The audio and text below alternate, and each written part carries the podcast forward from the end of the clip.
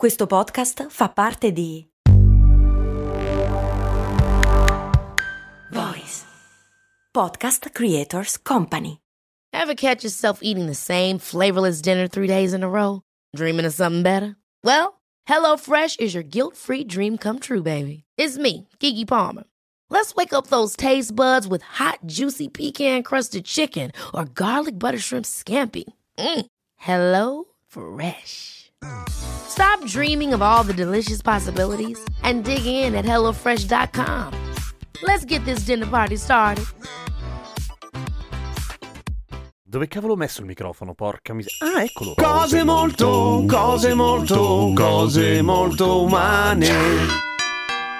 Mi chiede Valentina su patreon.com slash cose molto umane Ma perché le cose che perdiamo puntualmente le ritroviamo quando smettiamo di cercarle? E perché perdiamo proprio le cose a cui noi teniamo di più? Domanda interessante Allora, la cosa è questa Il meccanismo per cui perdiamo le cose è ovviamente una cosa super diffusa che colpisce la maggior parte di noi Ma curiosamente ci sono degli studi che legano la dimentichevolezza di ognuno di noi a delle ragioni genetiche Cioè ci sono persone che effettivamente nascono ed ereditano dei tratti che le portano effettivamente a dimenticarsi più spesso le cose. Stiamo parlando appunto di cose, nel senso di oggetti, di cose che non sappiamo più dove sono, per esempio. Oltretutto, il meccanismo di dimenticare le cose è legato alla nostra capacità di utilizzare la dopamina, un neurotrasmettitore che coinvolge una marea di meccanismi, fra cui quello anche del reward, cioè del piacere e della ricompensa, quelle cose che ci fanno venire voglia di riprovare una cosa che ci è piaciuta, come la droga. Ma la buona notizia riguardo il dimenticarsi le cose è che in nessun caso, o meglio, in casi estremi sì, però nella stra mega super giga maggioranza dei casi, casi non ha nulla a che vedere con danni, tra virgolette, neurologici o con una scarsa intelligenza o con problemi veri e propri alla memoria. È una roba normale. E ci sono anche tutta una serie di modi, meccanismi molto semplici in realtà per fare fronte alle dimenticanze e smettere di soffrirne così tanto. Allora, nella maggior parte dei casi ci dimentichiamo dove abbiamo messo qualcosa, anche se ci teniamo, per una semplice mancanza di concentrazione in quel momento. Cosa che affligge moltissimi di noi, semplicemente perché di solito pensiamo una marea di roba allo stesso tempo. E abbiamo certi certi gesti automatici, come il fatto di appoggiare lì le chiavi della macchina, per esempio, mentre intanto stiamo già pensando a qualcos'altro, stiamo già anticipando quello che dobbiamo fare dopo, ad esempio. Per cui ci dimentichiamo dove le abbiamo messe perché quel momento lì non l'abbiamo registrato. Ora, è ovvio che nella nostra memoria vengono stoccati una marea di dati, ok? Parlando delle chiavi della macchina che torniamo a casa e non sappiamo bene dove abbiamo appoggiato, ecco, volendo, se avessimo la capacità di riaccedere a tutta la nostra memoria come fosse un computer, ricorderemmo perfettamente il tragitto che abbiamo fatto dal lavoro a casa casa, per esempio, e tutto quello che ci è successo durante la giornata. E si dice in realtà che nel nostro cervello sia stoccata la memoria di qualunque nostro istante dalla nascita adesso, o meglio, da un po' dopo la nascita in realtà, compreso, ed è l'esempio che si fa sempre perché è quello più impressionante,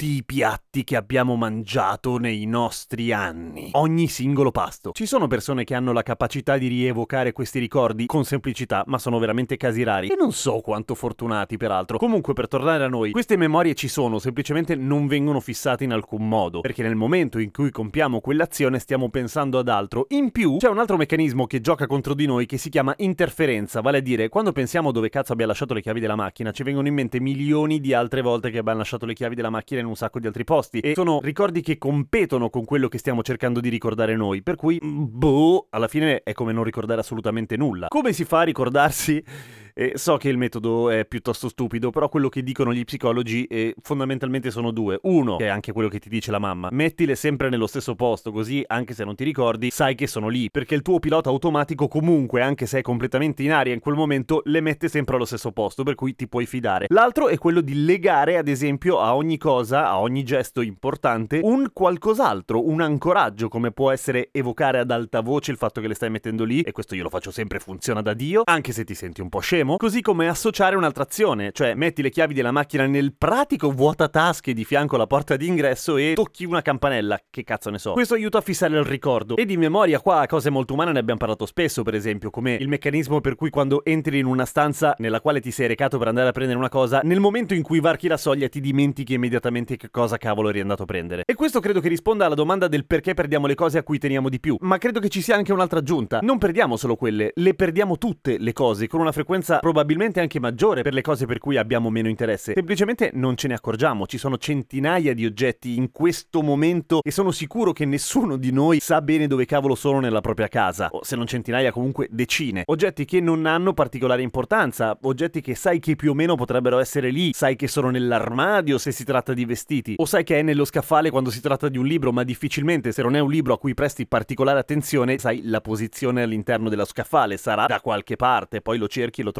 ma semplicemente ci fai meno caso perché te ne accorgi meno volte, che ne so, all'anno di questa cosa, mentre le chiavi della macchina, il cellulare e quelle cose lì le perdi tante, ma tante, ma tante volte. Ma c'era anche un altro pezzettino, perché le cose che perdiamo puntualmente le ritroviamo quando smettiamo di cercarle? Anche lì è un bias cognitivo, non è che le ritrovi nel momento in cui smetti di cercarle, le ritrovi perché continui a fare la tua vita, continui a muoverti negli spazi che ti sono consueti e prima o poi incappi in quell'oggetto lì. Mi è successo pochissimo tempo fa, ho cercato gli occhiali da vista ovunque e li ho ritrovati per caso quando non li stavo cercando più al lavoro. Ma non è proprio che non li stavo cercando più, cioè non li stavo cercando attivamente e tantomeno avrei mai pensato di averli lasciato al lavoro, ma eccoli lì nel cassetto della Cristina dove ci sono tutti gli oggetti che si perdono in radio. Ma appunto è una distorsione, nel senso che non ci fai caso, hai smesso di cercarli attivamente, per cui non inanelli 24 fallimenti in una giornata, cioè che equivalgono ai 24 luoghi in cui hai cercato per trovarli, li trovi per caso, avendo visitato però, tra quando hai smesso di cercare e quando li trovi, migliaia di altri posti che non hai annoverato come i fallimenti in cui non hai trovato quell'oggetto lì. Grazie Valentina per la domanda, spero di averti risposto, grazie a tutti quelli che sono iscritti a patreon.com slash cose molto umane